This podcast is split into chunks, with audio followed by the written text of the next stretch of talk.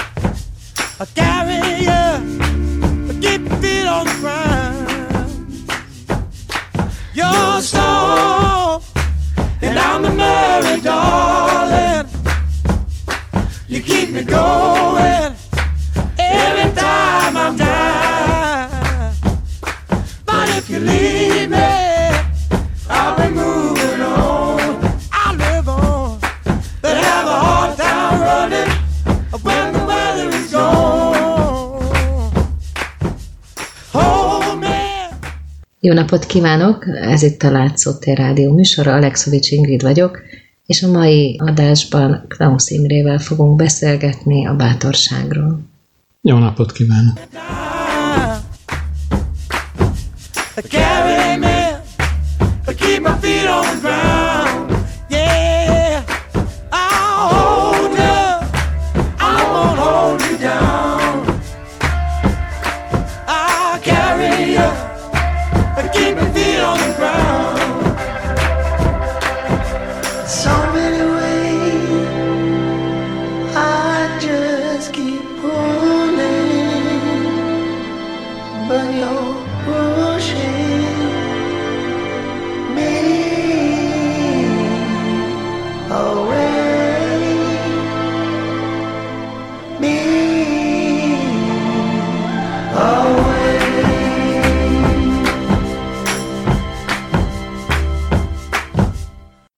Bátorság az lehet, hogy egy nagyon egyszerű téma ahhoz képest, amilyen dolgokról beszélgettünk eddig már. Valahogy mégis úgy éreztem, hogy van időszerűsége a bátorságról beszélni nagyon sok minden miatt, ami minket körülvesz. De induljunk az elejéről, és talán arról beszélgessünk először, hogy szerinted a bátorság az egy kifejezetten személyiségfüggő tulajdonság, ha úgy tetszik velünk született dolog, hogy valaki bátor-e, vagy ezt a bátorságot lehet magunkban nevelgetni, és lehet felbátorodni, meg elveszíteni a bátorságunkat bizonyos helyzetekben. Az egy pedagógiai kérdés, úgyhogy köszönöm szépen, és ilyen módon hát nem is nagyon válaszolhatnék másképp, mint hogy szerintem nem vele született dolog. Tehát azt gondolom, hogy a bátorság az alakul az ember életében hogy bátor-e vagy sem. Egyszerűen azért, mert nagyon sok összetevője van, és nagyon különböző emberek különbözőképpen tudnak bátrak lenni. Ugye úgy kérdezted, hogy ez egy eri, vagy hogy ez egy tulajdonsága, én meg azt mondom, hogy ez egy erény. Tehát nem annyira pszichológiai tulajdonság, mert pszichológiailag ez sokkal összetettebb dolog, tehát ez, hogy különböző anyagokból lehet összegyúrni a bátorságot, de valami olyasmi, amire nagy szükség van és amit, amit igenis el lehet sajátítani. Hogy egy dolgot mondjak, azt gondolom, hogy van a bátorságnak egy kognitív összetevője is. Tehát, hogy igazából bátornak lenni az valami olyasmi szerintem, hogy az ember bizonyos kockázatokat fölvállal azért, hogy valamilyen nagyobb célt el tudjon érni, de ehhez mérlegelési képességre van szükség. Valamennyire okosnak kell lenni ahhoz, hogy az ember bátor legyen. Az okosság pedig olyasmi, ami tanulható. Azt mondtad, hogy ez egy pedagógiai kérdés, és hogy köszönöd szépen, akkor jó, hogy neked tettem fel ezt a kérdést. Akkor beszéljünk egy kicsit arról, hogy azt mondtad, hogy ez részben kognitív képesség is, bátornak lenni képessége. Van ennek akkor mondjuk egy életkori határa? Tehát, hogy, hogy mondjuk azt mondom, hogy hát egy három éves gyerek még nem feltétlenül bátor, vagy ez mondjuk inkább már csak egy kicsit későbbi kérdés? Ugye itt ez már fejlődés lélektani kérdés, és ebben nem tudom, hogy okosat tudok-e mondani, de azt hiszem, hogy jó a kérdés, tehát én is azt gondolom, hogy, hogy el kell tenni, telnie valamennyi időnek ahhoz, hogy bátorságról beszélhessünk, tehát valamilyen életkort el kell érni, meg, meg kell érni ahhoz, hogy bátorságról beszélhessünk. mert hogy a bátorság az mi is. Ugye, tehát akkor érdemes belemenni ebbe a kérdésbe, amit nyilván különböző emberek különbözőképpen határozzák meg. Az én kedvenc bátorság definícióm az a Raúl Wallenberg budapesti tolmácsától származik, aki egy visszaemlékezésben elmondja, hogy egy ilyen forró pillanat után, talán az autóba beszállva megkérdezte Wallenberget, hogy mondja titkár úr maga nem fél soha? Mire Wallenberg azt mondta, hogy hát dehogy nem, de a, a kultúrember sajátossága az, hogy az indulatait szabályozni tudja, kontroll alatt tudja tartani. És a félelem az egy indulat. Ennyi volt az ő bátorság definíciója. Azt gondolom, hogy ez a bátorság, hogyha az ember tudatosan a kultúrájára támaszkodva kontroll alatt tudja tartani a félelmeit, azért, mert racionálisan úgy döntött egy adott helyzetben, vagy nem racionálisan, most ezt nem akarom azért nagyon kiemelni, hogy, hogy szükség van a félelmeknek a kordában tartására. És visszatérve ugye a fejlődés lektani kérdésre, azt gondolom, hogy, hogy igen, nem tudom hány éves kortól, de hogy ez valamikor elkezdődik, tehát nem, nem így születik az ember, hogy képes az indulatait kontroll alatt tartani. A bátorságnak az ellentétét azt gondolom, hogy így többnyire gyávaságnak szoktuk nevezni. Talán mind a két fogalmmal kapcsolatban érdemes azon elgondolkodni, vagy hát én legalábbis azon gondolkodtam, hogy a, a bátorság vagy a gyávaság az a valaminek a megcselekedése és nem cselekedése, vagy egyszerűen csak egy attitűd, vagy világlátás. Tehát igazából azt akarom kérdezni, hogy lehet-e az ember úgy bátor, hogy csak így ül otthon és bátor, vagy hát kell, kell ő neki ezt cselekvésekben érvényre juttatni a bátorságát. És hasonlóképpen nyilván hát ennek a, az ellentéte. Hát fú, ennyire nem gondolkodtam el definíciós kérdéseken, de Hát egyrészt azt gondolom, hogy a, a, a cselekvésekben attitűdök nyilvánulnak meg. Tehát, hogy ez a kettő azért teljesen nem választható külön. Másrészt viszont abban is hiszek, hogy, hogy bátornak lenni az, az mindig adott helyzetben való bátorságot jelenti, tehát, hogy, hogy nem tudja saját magáról sem eldönteni senki, meg mi sem tudjuk róla eldönteni, hogyha nincs olyan helyzetben, ahol a bátorságra szükség van, hogy a, a, amúgy bátor ember lehet el. Tehát én szerintem igen, tehát a cselekvésekben megnyilvánuló attitűd az a bátorság és a gyávaság is. Most visszakanyarodva egy kicsit a, a pedagógiai kérdésre, akkor mielőtt abba a helyzetbe kerülünk, ahol ez a cselekvés, ugye a cselekvésen keresztül a,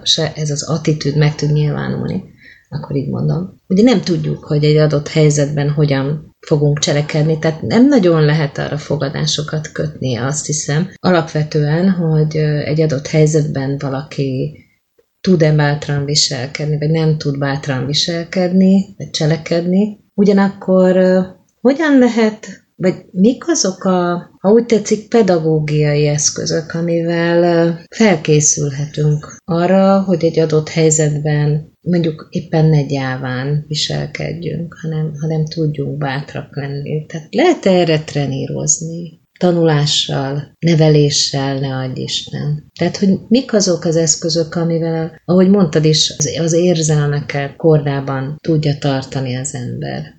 Van, van ilyen recept, ha úgy tetszik? Van ilyen Én nem hiszem, hogy recept? van. Tehát azt, most így elgondolkodtam ezen nagyon, de nem hiszem, hogy erre lehet mondani valami módszertant. Én még egyszer azt mondanám, hogy a bátorság szerintem egy erény, egy nagyon fontos és alapvető erény, és az összes ilyen alapvető erényről azt mondhatjuk el, azt gondolom, hogy, hogy nincsen külön pedagógiája, és nem lehet külön pedagógiája. Az van, tehát az, mik jutnak az ember eszébe. Az, az egyik az, hogy olyan helyzetekbe kell hozni a fiatalokat, ahol autonóm módon cselekedhetnek. Enélkül nem lehet semmiféle nevelésről sem beszélni. Ez, ez például nagyon fontos. Tehát nem lehet bátorságra nevelni anélkül, hogy ne kerüljenek olyan helyzetben, amikor meg akarnak valamit valósítani, és ezért kockázatot kell vállalni, vagy fel kell adni valamit, amit fontosnak tartanak. Tehát nyilván a bátorság az valami ilyesmi. És ezeket csak helyzetekben lehet tanulni.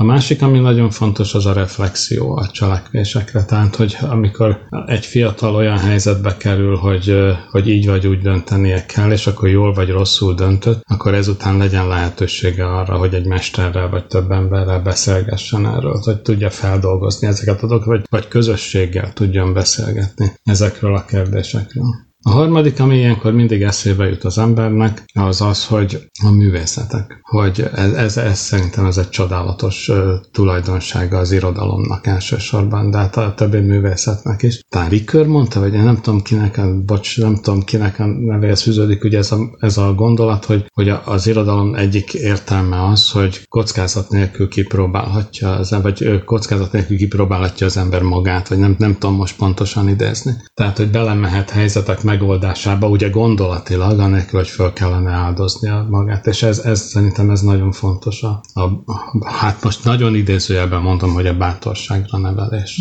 mm. szempontjából is. Ha az irodalomnak ilyen nagy szerepe van, és ezzel egyébként egyet, vagy ebben egyébként egyetértek veled, akkor azért annyira nem állunk jól, mert uh, azt hiszem, hogy a mai gyerekek, illetve ez alatt a közoktatásban résztvevő gyerekek elég nagy része nem olvas, illetve nem olvas szép irodalmat. Különösen nem olvas szép irodalmat rendszeresen. Úgyhogy ez a fajta gondolati kipróbálása a helyes cselekedeteknek, de nem is azt mondom, hogy teljesen hiányzik, de minden esetre szűkült az a csoport, akinek ez eszközként megadatik. Walking through the dark night Calling out your name I'm waiting for an answer do we end up here? Try to find a shoreline with no ground beneath my feet. I miss your hand in mine now. I try to understand. Cold, we are, we are, we are. And cold. Baby,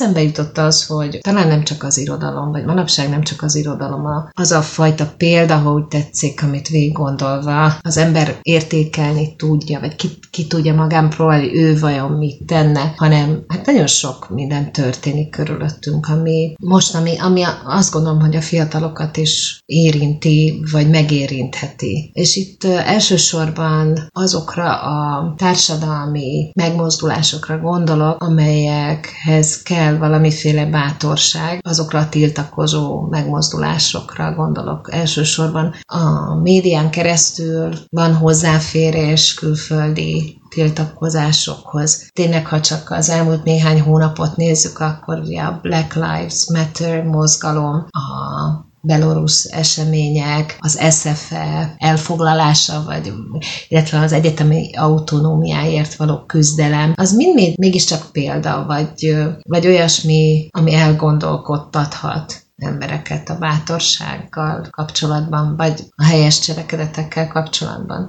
Te mit gondolsz, hogy van ennek hatása emberek tömegeire, vagy egy nagyon szűk kör az, aki ebből valamiféle tanulságot tud mondjuk maga számára levonni? Hát nem tudom. Azt hittem, hogy a kérdése, tehát hogy hallgattam a, a kérdésedet, azt hittem, hogy arra fog kiukadni, hogy ezekről a dolgokról ugyanúgy lehet beszélni, beszélgetni mondjuk fiatalokkal, tehát felnőttek fiatalokkal, akár pedagógus tanítványaival, mintha irodalmi műről vagy filmről beszélnénk, zárójel, ugye az, a film azért az inkább megvan a fiataloknak, uh-huh. és akkor az azért működik. De aktuális eseményekről, hírekről is lehet beszélni, ezt is föl lehet dolgozni, ha úgy tetszik iskolában, és akkor ez is olyasmi, ami, amivel segíthetjük azt, hogy megérintse őket, hogy fontos legyen nekik, hogy beleképzeljék magukat, mert ugye itt mindig erről van szó az irodalomban is, de hát ilyenkor is, hogy beleképzeljék magukat másoknak a helyzetébe, hogy ők mit tennének, ők bevállalnák-e ugye ezeket a kockázatokat. Különösen a belarusz eseményeknél ott azért nagyon szép példáit látjuk a, a bátorságnak, vagy ha tetszik hősiességnek, ami, amiről ugye minden, mindenképpen érdemes beszélni a fiatalokkal. Hogy ennek aztán mekkora a tömeghatása, azt én nem tudom megítélni.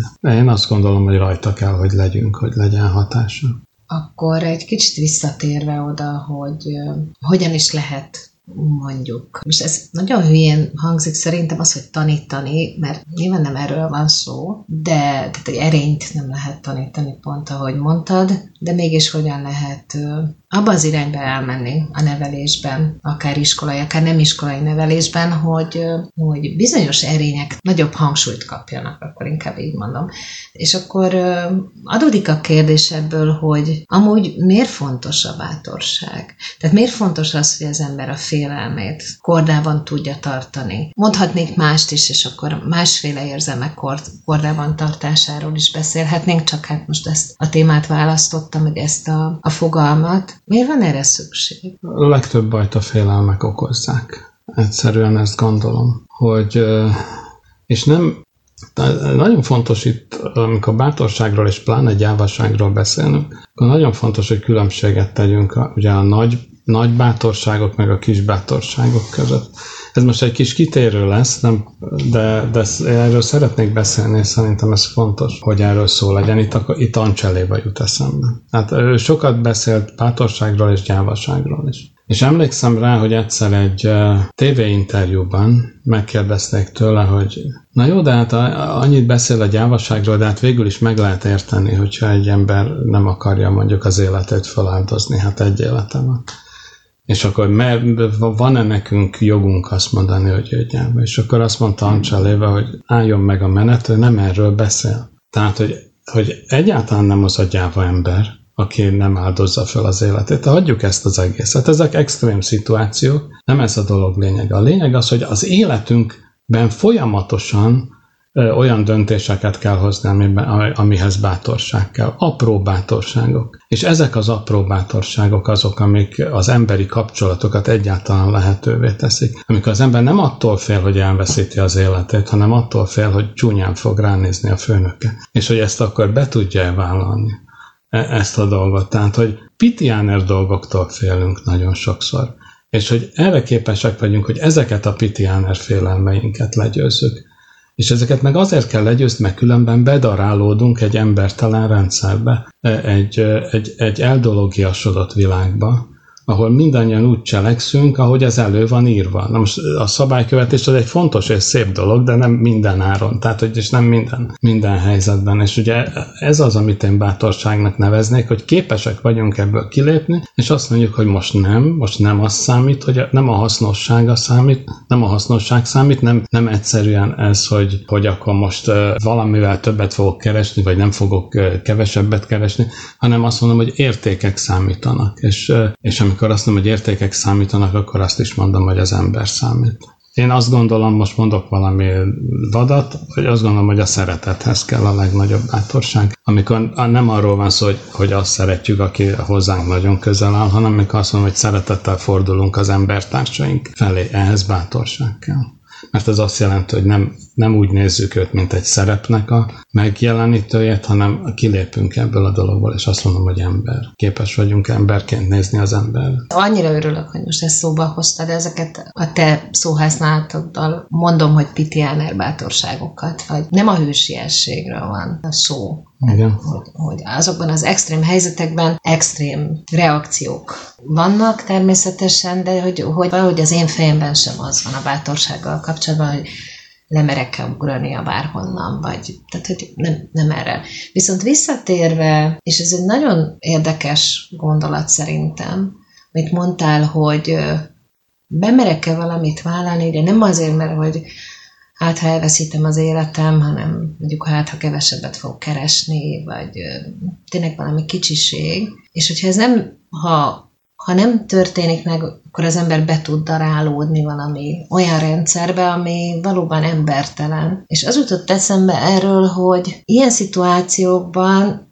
igazából nagyon gyakran nem is maga a cselekvés, hanem maga a nemetmondás. Vagy ahhoz is kell bátorság, akkor inkább így mondom, tehát, hogy ellenem mondani valaminek, ami, ami ellentétes az, az emberséggel, vagy ellentétes a szeretettel, ha úgy tetszik. És akkor nem, nem kell nagy politikai tüntetésekre, vagy lázadásokra, vagy, vagy, vagy hasonlókra, ellenforradalmakra és forradalmakra gondolni, hanem nagyon egyszerű dolgokra megteszel-e valamit, amire megkérnek, vagy nem, van bátorságod azt mondani, hogy bár ez az eljárásrend, ez a szabály, így csináljuk, de ha érzed, hogy valami helytelen, ha valami embertelen, akkor van-e, képes vagy-e nemet mondani egy ilyen helyzetben? Vagy ha a, nap, a mindennapokra gondolunk, akkor nagyon sok ilyen helyzet van szerintem mindannyiunk előtt. Tehát, hogyha éppen ezt a pandémiás helyzetet nézem, ugye itt is nagyon sokféle reakció van, és nagyon sok minden történik a mindennapjainkban. Hát sokszor kell tudni valószínűleg nemet mondani, vagy sokszor kell egy kicsit bátornak lenni, annak érdekében, hogy, hogy ne darálódjunk be, hogy, hogy ne embertelenedjen el ez az egész szituáció. De hát nyilván itt a, az egészségügyi dolgozók vannak leginkább olyan helyzetben, ahol, ahol sok tere nyírik ezeknek az apró bátorságoknak. And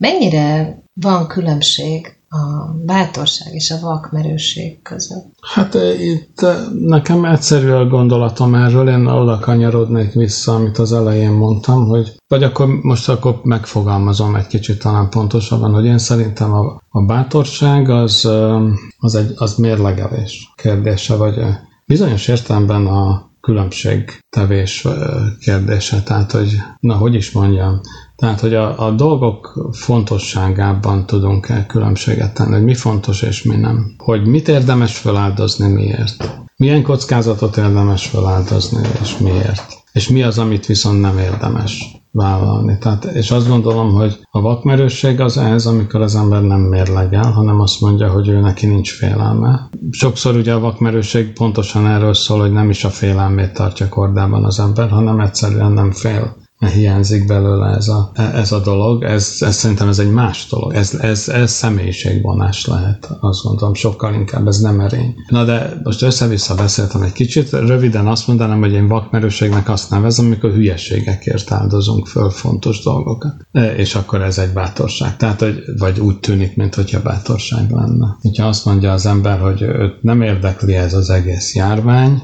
hanem elmegy a meccsre, mondjuk, akkor ez szerintem ez vakmerősségnek nevezhető, és nem nevezhető bátorságnak. Nem csak azért, mert hogy hagyjuk most azt a részét, hogy ő felelőtlen másokkal szemben is, mert tovább fog fertőzni, hanem csak saját magával szemben. Tehát olyas, olyasmiért vállal egy egész életére kiható, vagy akár a halálára kiható kockázatot, amit nem éri meg. De ezt nem is gondolta végig, tehát ez egy ostobaság nyilvánvalóan. Tehát amikor az ember nem gondolja, nem gondolja végig a lehetséges következményeket, akkor beszéltünk vakmerőségről erősségben. Akkor térjünk vissza egy pillanatra még a félelmekhez. Van egy olyan érzésem, de lehet, hogy ebbe tévedek, hogy van a mindennapjainkban egy elég komoly akarat, vagy, vagy szándék, akkor inkább így mondom, ami az emberi félelmeket táplálja. Nagyon erős félelemkeltés van, legalábbis én gyakran érzékelem ezt, amiben összemosódik a józanész és, és a, hogy mondjam, egyfajta propaganda akarat. Tehát ha a járványra gondolunk, akkor ez egy nagyon szép példája annak, hogy a, hogy a józanész érvei is gyakran kelthetnek félelmet. Ugye nagyon gyakran olvasunk olyan híreket, hogy ha ez így megy tovább, akkor mennyi halott lesz, és így tovább, ami lehet egy, hogy mondjam, egy teljesen racionális gondolatmenet, ugyanakkor félelmet kelt az emberekben, mert úgy érzik, hogy nincsen kontrolljuk. Egyébként ez olyan egy kicsit érdekes, hogy ugye azt mondtuk, hogy ha a félelmet kontroll alatt tudjuk tartani, ez egyfajta bátorság, vagy az a bátorság, és közben pedig a kontrollvesztés maga is generálja a félelmet, tehát egy kicsit ilyen önmaga farkába harapó kígyó tulajdonképpen, valahogy tud nőni ez a félelem saját magától, meg attól, hogy úgy érezzük, hogy nincsen kontrollunk a világ felett. Másrészt meg van egy csomó olyan cikk, egy csomó olyan óriás plakát, ha tetszik, ami éppen arra épít, hogy félelmet generáljon. Tehát félni kell a migránsoktól, mert ezt meg azt csinálják, félni kell a Soros Györgytől, a liberálisoktól, hát szóval a szóval... Melegektől. A, ja, hát igen, bocsánat, a melegektől, ugye meg, meg kell ezeket a dolgokat semmisíteni, ami hozzájuk köthető, kötődik. Valahogyan olyan lehet különbséget tenni, akkor ezt akarom kérdezni. Tehát, hogy most egy viszonylag tájékozatlan újságolvasó vagy, adott esetben egy hétköznapi ember, tehát nem vagy ö, nagyon ö, iskolázott adott esetben, ugye már is beszéltünk, hogy azért egy, a kognitív része ennek nagyon fontos. Hogyan különböződik tethető meg, bocsánat, tehát hogyan különböztethető meg a direkt félelemkeltés, és az a fajta racionális, tudományos gondolatmenet, ami félelmetes lehet. Részben ez nem is a bátorságról szól, szerintem ez a kérdés. Mert valójában szerintem az indokolatlan félelmekre kérdezel rá, uh-huh. és ugye az, azokat nem bátorsággal kell legyőzni, hanem azokat el kell küldeni a francba mert azok nem indokoltak. És hát nekem ilyen nagyon egyszerű válaszom van erre, hogy hogyan különböztethető meg. Hát okosságra van szükség. Ez a pedagógusnak az optimista válasza. Tehát, hogy én azt hiszem, hogy, hogy ez azért egy lehetséges dolog. Attól, hogy ez nem működik a magyar iskola rendszerben, azért elvileg lehetséges lenne egy fokkal műveltebb ifjúságot fölnevelni, mint ami jelenleg zajlik az iskolákban. És ahhoz, hogy a, a manipuláció és a, a, a megalapozott információk között különbséget tudjon tenni valaki, ahhoz nem bátorságra van szükség, hanem erre, amit én, amire én azt mondom, hogy okosság. Okosságra és műveltségre van szükség, hogy gondolkodni tudó emberekre van szükség, akik utána néznek az információknak, meg megnézik, hogy koherens egyáltalán egy gondolatmenet, amivel őket ijeszgetni próbálja. Na most ugye persze, ugyan értem, hogy a kérdésedben az is benne van, hogy ezek részben valóságos dolgokon alapulnak, tehát hogy egy csomó dologtól tényleg lehet félni, de azoktól is kevésbé félünk, hogyha jobban megismerjük őket. Igen, az ah. pont, pont azért kérdeztem erre rá, mert hogy a félelmek, tehát hogy ezek a fajta ugye, tudományos tények, tényeket felmutató gondolatmenetekhez kapcsolódó félelmek igazából tájékozatlanság vagy tudatlanságból erednek. Ez nagyjából tényleg az a kategória, mint amikor a tudatlan ember félt attól, hogy világít a lámpa, valami istentelen, vagy valami egészen megmagyarázhatatlan jelenség, és hogy az a közös talán ezekben a dolgokban, hogy mind a kettő, vagy minden félelem valahol a tudás hiányára tud alapozódni. Az is eszembe jutott erről, hogy azért, ha teszünk arról, hogy ne nagyon legyenek okosak az emberek, most ez egy ilyen tudom, hogy egy összeesküvés elméletnek uh-huh. hangzik, mert nem gondolom egyébként, hogy tudatos törekvés, mégis valahogyan idejük adunk ki, és ez bejön a hatalmaknak általában. Tehát minél kevésbé tájékozott az a tömeg, akivel dolga van a, a, egy hatalmon lévő pártnak, embernek. Tehát annál könnyebben tudunk félelmeket generálni, és hát közben azért meg az van, hogy minél több a félelem, tehát minél nagyobb ez a fajta emocionális teher valakin, annál nehezebb bátornak lenni.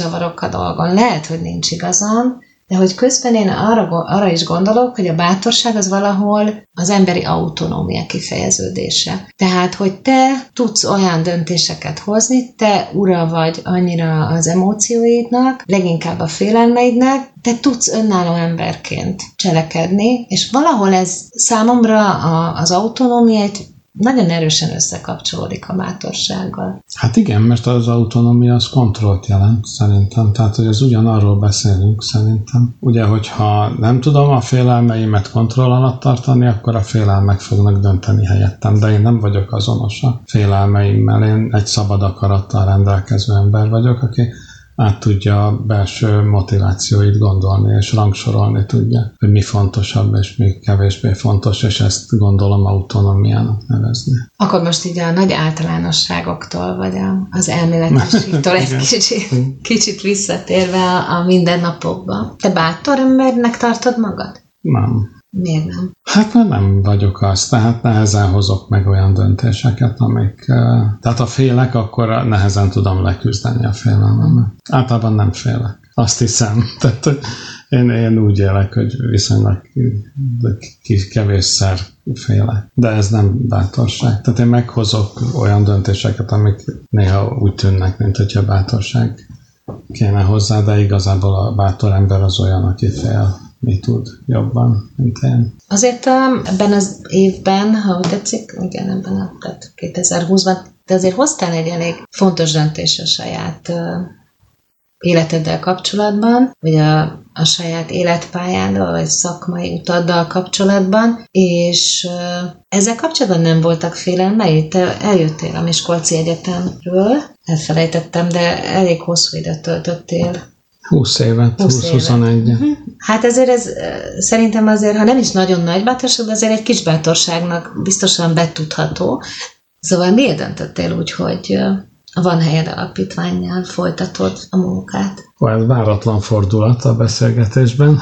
Ez egy nagy döntés volt, nem, nem a félelmek miatt volt nagy döntés, hanem azért, mert erős volt bennem mindig a kötődés a Miskolci Egyetemhez. A Miskolci Egyetem nekem a hetedik munkahelyem volt, ez, ez kevés embernek van ennyi munkahelye az életében, én eléggé vándormadárként éltem, viszont ez a hetedik munkahely, ez 20 év volt. Tehát ez, ez mutatja azt, hogy, ez, eh, hogy én ott jól éreztem magam, egy fontos szakmai közösség volt, amiben ott belekerültem, egy nagyon érdekes és szép szervezeti kultúra, most azt szabad így mondani, ami a tanárképző intézet volt hosszú ideig a Miskolci Egyetemen. Barátokra találtam ott, egymást támogató embereknek a közösségére, de ott kellett hagyni, mert úgy éreztem, hogy ez, ez egyre kevésbé működik így, ahogy, ahogy ez korábban működött. Tehát ott valamiképpen elkezdett széthulni. Ez a világ, én azt gondolom, hogy ez nem Miskolci sajátosság, ez a magyar felsőoktatás általános válsága. Ez azért fontos, mert nem kerestem igazából másik egyetemet, ahova elmehettem volna, nem akartam az állami szférán belül maradni, itt szerintem borzalmas átalakulások mennek, ez azért eltérne már ennek a beszélgetésnek a témájától, hogy ebbe belemenjünk. És azt gondoltam, hogy az alapítványi szférában ott hasznos is tudok lenni, talán egy szép ügyet tudok szolgálni, és, és hogy akkor érdemes ezt a dolgot meglépni. Ki lehetett számítani, hogy ez mi, mivel jár? Ez azzal jár például, hogy kevesebb lesz a pénzem, ez, ez teljesen egyértelmű.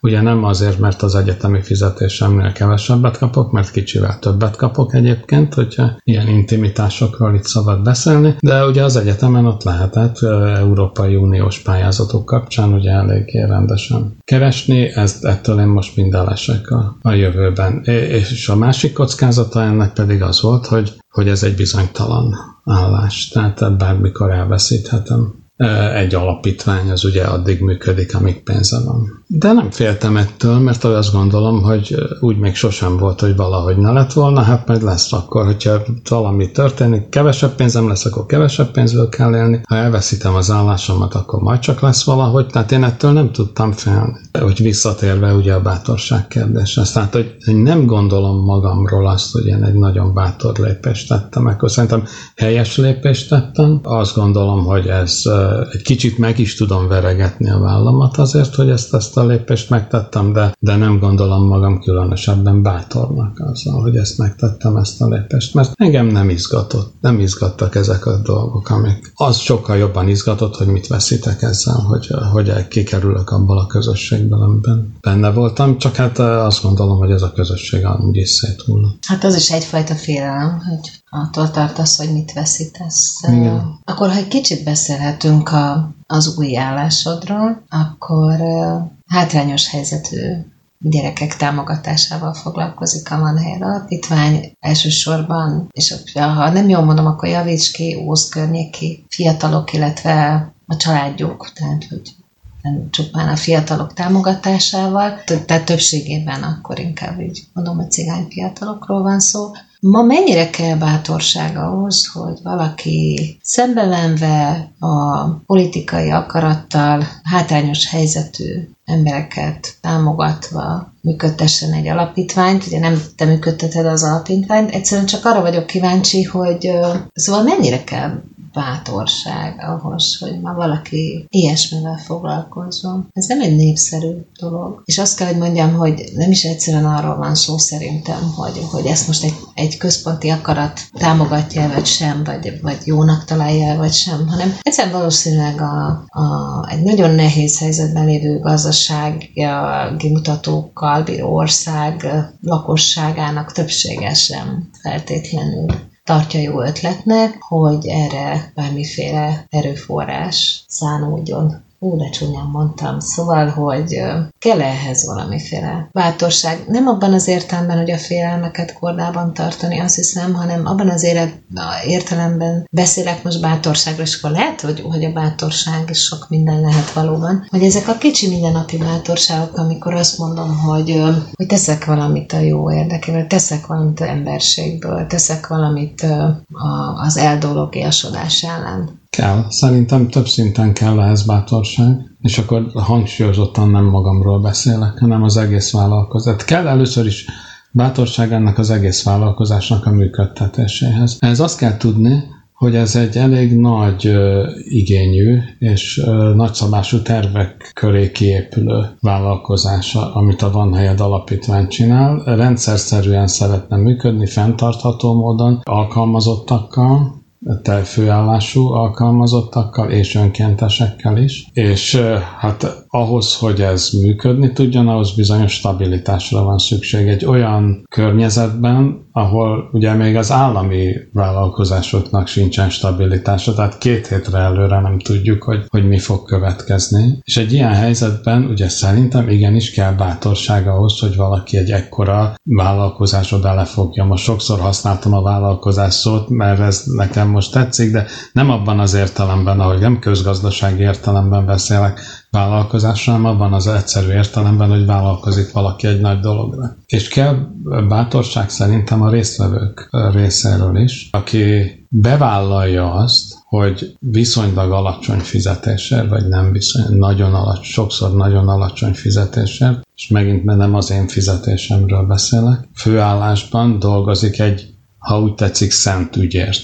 És akkor az biztos, hogy nem a pénzért csinálja. És hogyha valaki nem a pénzért csinál valamit főállásban, akkor az már bátorságot jelent. Akkor neki szembe kell nézni azzal, hogy hogyan fogja hogyan fog megélni, hogyan fog majd családot alapítani, hogyan fogja eltartani a családját. Tehát, hogy ez, ez olyan dolog, ami szerintem nagyon tiszteletre méltó, és amihez igenis bátorság kell. És ha valaki önkéntesként vesz részt, Hát azt gondolom, hogy önkéntesként részben ahhoz is bátorság kell. Mert csinálhatna valami olyasmit abban az időben, ami neki személyesen hasznos, de, de most csinálja, ami neki személyesen hasznos, hanem ami másoknak hasznos. Hát most arról nem is beszélve, ugye, hogy kimenni a cigányok közé, ezt most nem tudom, benne maradhat-e, de hát ezek sokszor veszélyes emberek, ténylegesen. És hogy ahhoz is kell bátorság nyilvánvalóan, hogy az ember egy, egy olyan közegben megjelenjen, és csináljon valamit, kezdeményezzen valamit, ami nem az ő közege, ahol neki el kell fogadtatnia magát olyan emberekkel, akik teljesen minden szempontból másképpen gondolkodnak, mint ő. Valahogy Eszterházinak van valami mondása a szeretetről, ugye, hogy,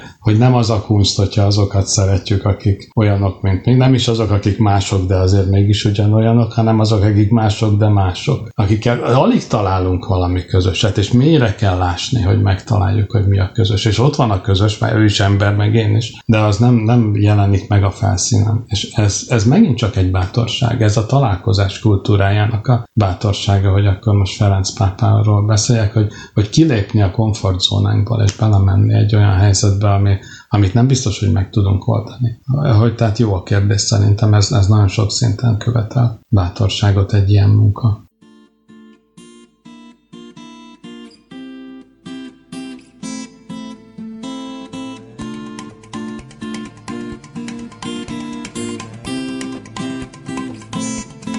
Jaj, de szép virágok vannak a réten, Peti ne nézz ilyen mérgesen, Tomi ne beszélj csúnyán a réten, Kata ne büfögj olyan hangosan. Jaj, de szép virágok, jaj, de szép. Na la la la la la, la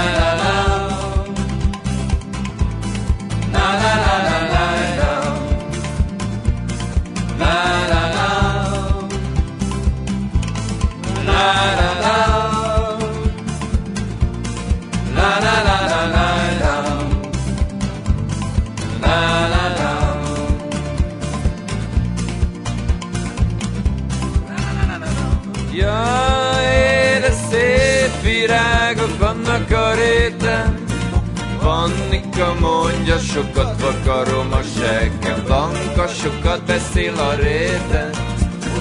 Jaj, de megszomjaztam itt ezen a szép virágok vannak a réten. Haza is megyek a jövő héten.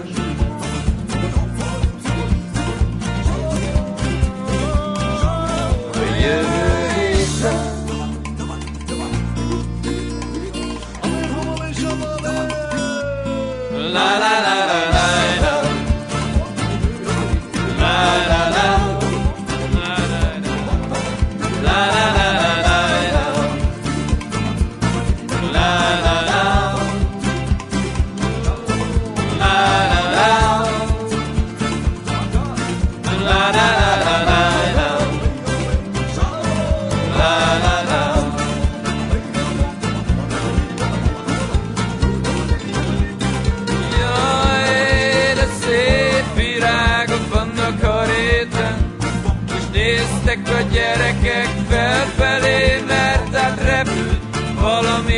valami az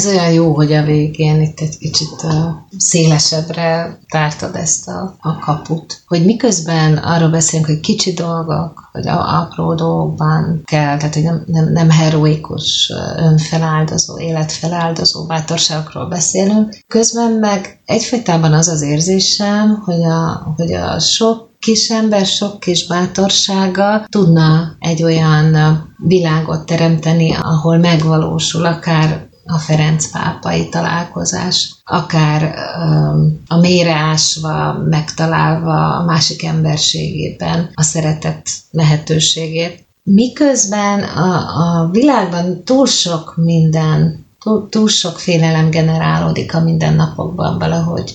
Nekem ez a, ez a, a meglátásom, akár egzisztenciális félelmek, és akkor most annyi sok mindenről lehetne beszélni, a háborús helyzetekről, a, a pattanásig feszült politikai ellentétekről, a, az őrültek kezében lévő rakétaindító gombokról, ö, tól kezdve egész ökológiai katasztrófáig, amiben minden, a mindennapjainkat éljük, csak a bizonytalanságból, a kontrollvesztésből adódó félelmek, amelyek közben, amelynek nek a gyökere valahol a tudatlanság meg is. És nem, nem akarok nagyon tehát olyasmit mondani, amit aztán nem tudok indokolni, de valahol az emberi tudás degradálódása nagy tömegekben, nem, nem egyénekről beszélek feltétlenül. Most teljesen ki tudnám fejteni, vagy meg tudnám indokolni, de minden esetre van egy ilyen érzésem, hogy miközben annyi, annyi minden van, amitől félni lehet, hogy a meg a kilépés ebből mostani mindennapjainkban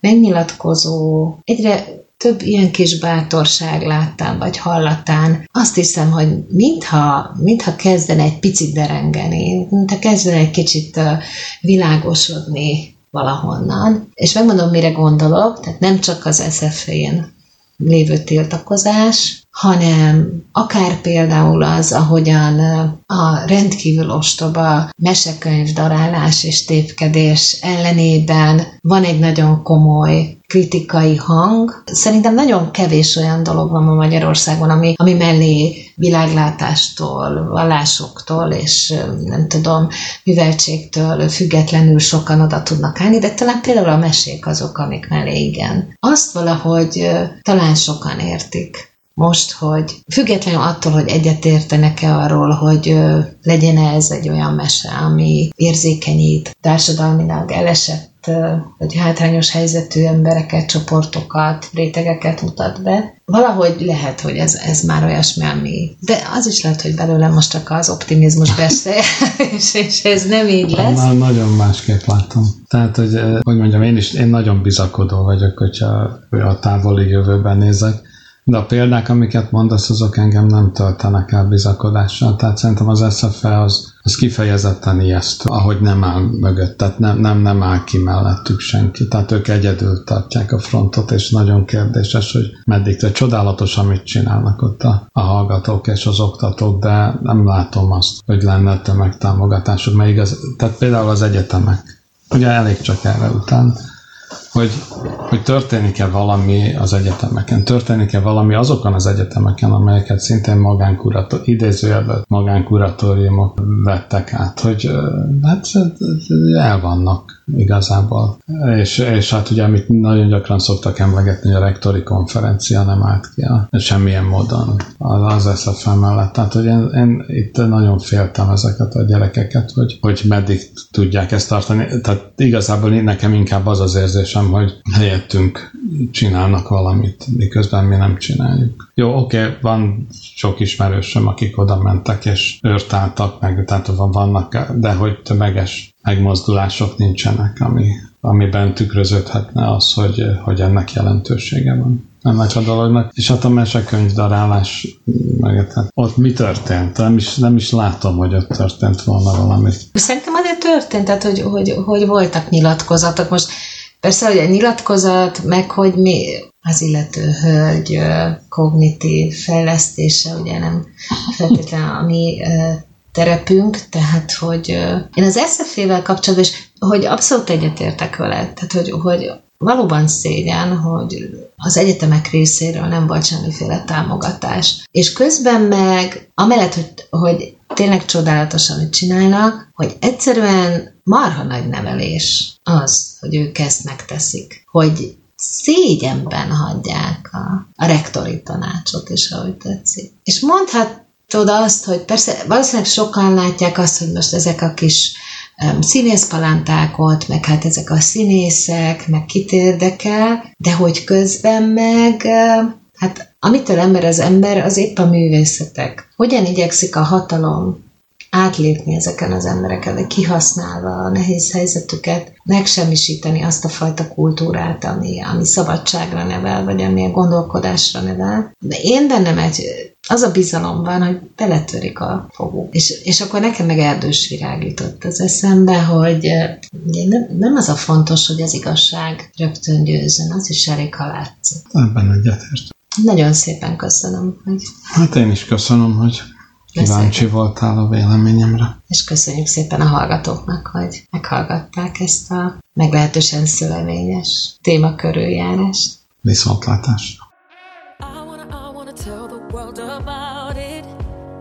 Give a little, give a little something more of me. Show everyone that ever doubted. I got a whole lot of fire left in me.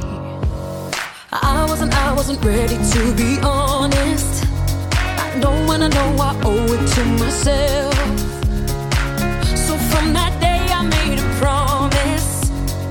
I get up, I get up every time I fail.